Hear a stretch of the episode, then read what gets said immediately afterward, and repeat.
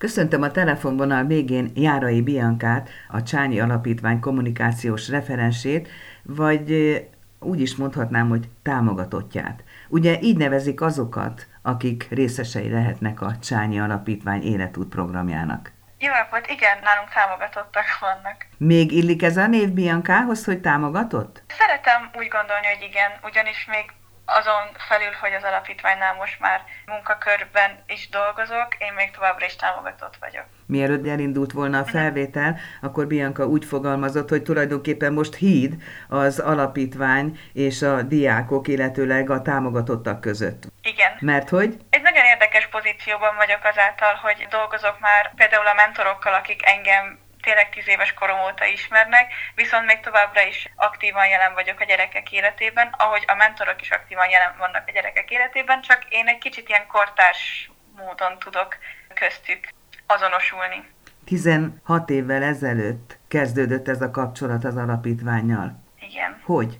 Ez egy nagyon érdekes történet, mert Szokták mondani, hogy az első napokra annyira tud emlékezni az ember bármennyire is régen volt, és nekem például ez a pillanat, amikor egyáltalán először így elhangzott az alapítvány neve, arra én nagyon emlékszem, ugyanis negyedikes voltam, és az osztályfőnökömmel pont egy prózamondó versenyre készültünk, és akkor behozták neki zöld-fehér borítékban, hogy a Csányi Alapítvány a Pécsi Közösségi Házba szervez beválogatást, és hogy keresi azokat a tehetséges, de hátrányos helyzetű gyerekeket, akik szeretnének tagjai lenni ennek a programnak. És akkor ő ezt így elolvasta, rám nézett, és azt mondta, hogy na, szerintem ez így lehet, hogy még jó is lehet neked. És akkor ez fenekestől felfordította Bianca életét. Abszolút, abszolút. A legjobb értelemben. Hát igen, hosszú idő kellett ahhoz, hogy most így, mint fővárosi lakos, mint fővárosi dolgozót üdvözöljem, mert akkor még ezek szerint pécsi születésű, Pécsen általános iskolába járó kislányról van szó, akit felkarolt az alapítvány, illetőleg hát nem is illik ide ez a felkarolás szó igazándiból, mert hogy meg kellett pályázni, tehát keményen meg kellett küzdeni azért, hogy ebbe az életút programba valamilyen módon bekerüljön. Igen, mivel az Életút program egy nagyon-nagyon hosszú távú program, tehát akár 10-12-15 évet is felölelhet egy gyermek életéből, ezért nyilván egy nagyon komoly elköteleződést keresnek a jelentkezőkben, és ezért volt helyszínbejárás, találkoztunk a mentorokkal, volt egy több napos beválogatási procedúra, amikor kompetenciateszteket írtunk matekból, magyarból, akkor még pszichológussal beszélgettünk, tehát hogy egy egész komoly ilyen felvételi procedúrán kellett átesni, és meg kell, mondjam, hogy hatalmas kövesett le a szívemről, amikor megkaptuk a, a levelet, hogy igen, sikerült, és akkor köszöntenek, mint most már Csányist a programban. Ez azt jelentette, hogy a közösségi házba be kellett költözni? Nem, minket nem emelnek ki a környezetünkből, mindenki a saját iskolájába jár, a saját családjánál lakik. Ez inkább ilyen az életen felüli pluszt ad. Voltak hétközben délutánonként foglalkozásaink, általában a szombati napokat a közösségi házban töltöttük, akkor volt drámafoglalkozásunk, ami szerintem mindenkinek meghatározó volt az életében, nagyon szerettük, illetve tehetséggondozás mellett felzárkóztatás is folyt, ami azt jelentette, hogy nem csak személyre szabott a mindenki erősségeire figyeltek, hanem az alapítványnak van egy ilyen ilyen hivatása, vagy egy ilyen elképzelése, hogy mik azok a területek, amik minden gyermeknél fejleszteni kell, mondjuk informatika, a nyelvek, dolgok, amik szükségesek ahhoz, eszközök, amikkel aztán tudunk boldogulni az életben, és ezeket mind megkaptuk. Tehát ez egy óriási gazdag skála akkor. Igen, hatalmas, kimeríthetetlen szerintem. Mit szólt a család, Bianca, akkor, amikor megtudták, hogy a pályázat nyertese lett a leányzó? Igen. Szerintem ők legalább annyira nem tudták, hogy mire számítsanak, mint én, mert úgy vonult ez be például nálunk a köztudatban, hogy igen, van egy csányi alapítvány, ahol majd plusz matek órákra kell járni, úristen, és akkor ők nagyon örültek, mert nyilván Szerintem sokan nem engedhetik meg azt maguknak, hogyha valaki nem jó mondjuk matekból, akkor plusz tanárt fizetni az iskolán kívül korepetálásért. És hogy ezek a gazdagító órák, ez volt igazából az első dolog, amivel így komolyabban találkoztunk, és anyukám még nagyon örültek neki, hogy egyrészt azt, hogy észrevették, hogy van bennem egy tehetség, amit érdemes tovább gondozni, és azt is, hogy kapok egy olyan pluszt, ilyen tudásanyagot, úgymond, amit én tudok majd hasznosítani. És ez volt a legkisebb, őszintén szólva, hogy ami, ami ezután következett, tehát a, a közösség, a közösségépítés, az az erős védőháló, amit így az alapítvány formál egy-egy támogatott életében, az, az hatalmas, hatalmas dolog, esély, lehetőség, nem is tudom, minek nevezzem. Ez azt jelenti, hogy ha ennek nem lett volna részese, akkor másként beszélgetnénk? Talán diploma sem lenne a kezében? Ezt így nehéz megmondani ennyi, táv- ennyi időtávlatából, mert annyira így beleszövődött a hétköznapjaimba az alapítvány. Nem is tudom elképzelni, mi lenne akkor, ha nem lett volna, de, de nem hiszem, hogy azt az utat bejártam volna, amit most bejártam. Nem hiszem, hogy eljutottam volna azokba a külföldi nyelvi táborokba, amik radikálisan formálták az életutamat és a karrieremet, hogy én utána nyelvekkel kezdtem el foglalkozni, hogy nem hagytam abba az írást, hogy van egy kreatív írás csoport, akit vihetek az alapítvány berkein belül, illetve voltam külföldön is, Norvégiába is kijutottam, és nem biztos, hogy ezt az alapítvány támogatása nélkül megtehettem volna. Térjünk vissza még a pécsi évekhez. Ugye be kellett járni a közösségi házba, ahol speciális foglalkoztatási lehetőségek várták ott a diákokat, a nyerteseket, a pályázókat. Na de ezért valamit le kellett tenni az asztalra, tehát ez csak úgy nem hullott az örükbe mindenkinek. Ez, ez így van, ez így van. Ahogy nagyon sok mindent kaptunk, úgy nagyon sok mindent, hát nem is jó szó, hogy adtunk, de szerintem az alap hangulat, vagy az alap motiváció az egész csoportnak az volt, hogy végre oda tehetjük magunkat. Minden ezt közt megkapunk arra, hogy kihozzuk a legtöbbet magunkból, és ugyan nem mondanám azt, hogy, hogy most mindenkinek kitűnőnek kell lennie, de igenis nagyon motivált minket az alapítvány arra, hogy a magunk szintjén kihozzuk magunkból a legtöbbet. És ez nagyon jó volt, mert átragadt az egész csoportra. Ugye az alapítvány, a közösségi házakon belül vannak csoportok, és ez a csoport ez együtt mozog ez a mag a sok-sok éven keresztül. És nem elég, hogy van egy hatalmas alapítvány, ami támogat, de azon belül még vannak ilyen kisebb támogató közegek is. Ez olyan, mint a szűk család, meg a nagy Meg a nagy család, igen, igen. igen.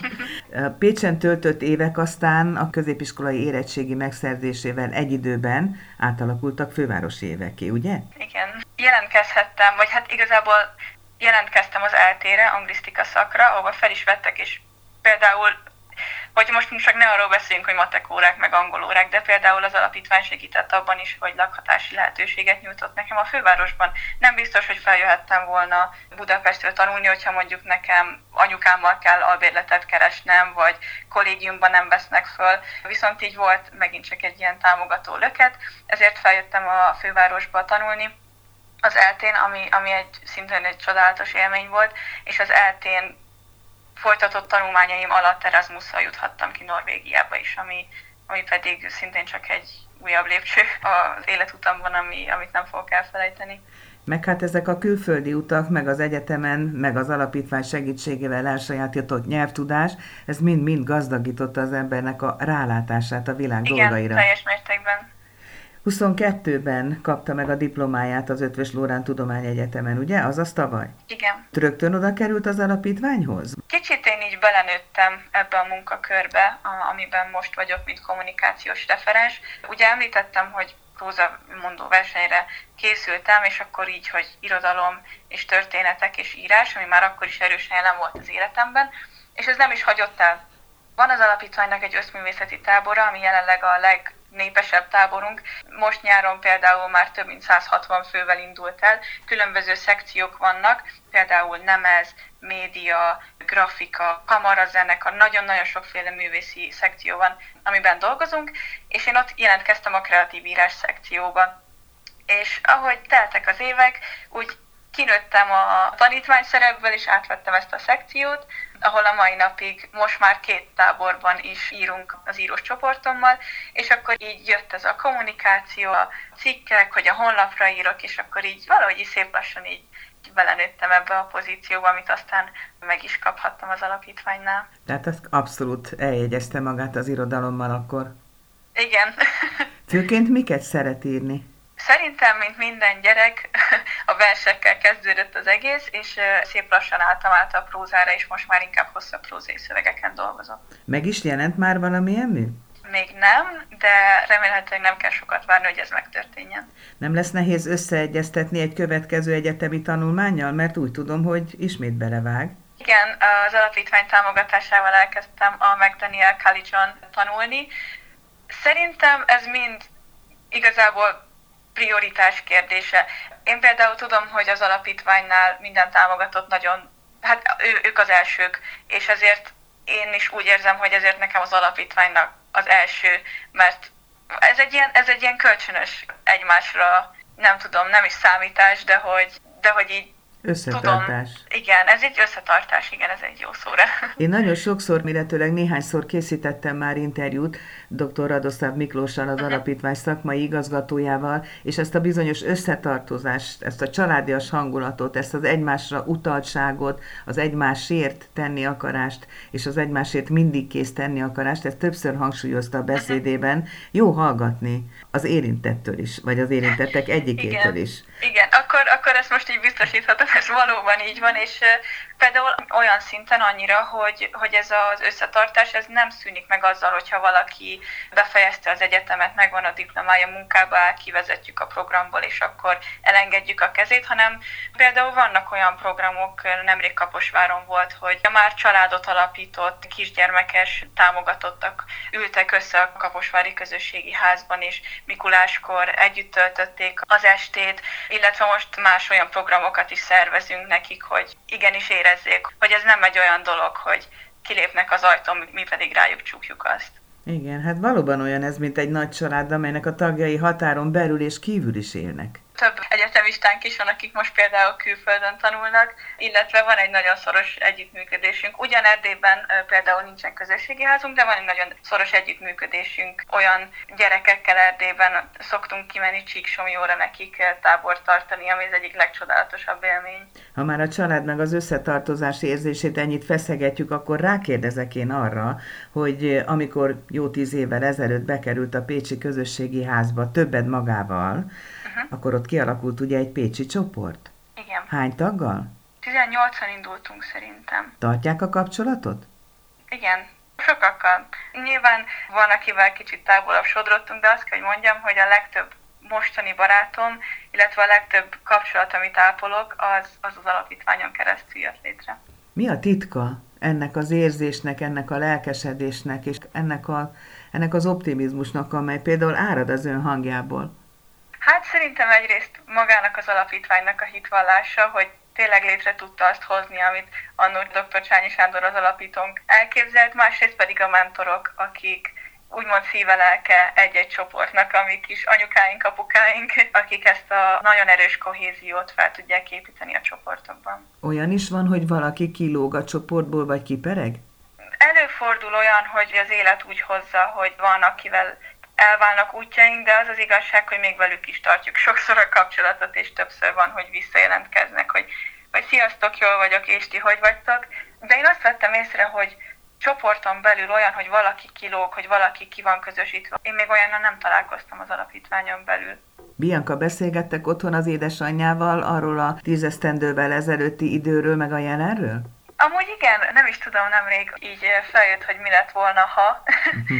és nagyon érdekes, mert én például azt mondtam anyukámnak, hogy én nem tudom elképzelni, hogy mi lett volna, ha, mert annyira így belém szövődött az alapítvány, meg én is az, az alapítványba. De igen, beszéltünk arról, hogy például nem biztos, hogy az írást azt folytattam volna, hogyha, hogyha nincsen az alapítvány, mint húzóerő. Nem biztos, hogy az egyetemre bejutottam, vagy nem biztos, hogy erre a szakra mentem volna, nem biztos, hogy négy nyelvet megtanultam volna, hogyha nincs az alapítvány. Köszönöm szépen a beszélgetést, sikeres további életutat kívánok! Köszönöm szépen!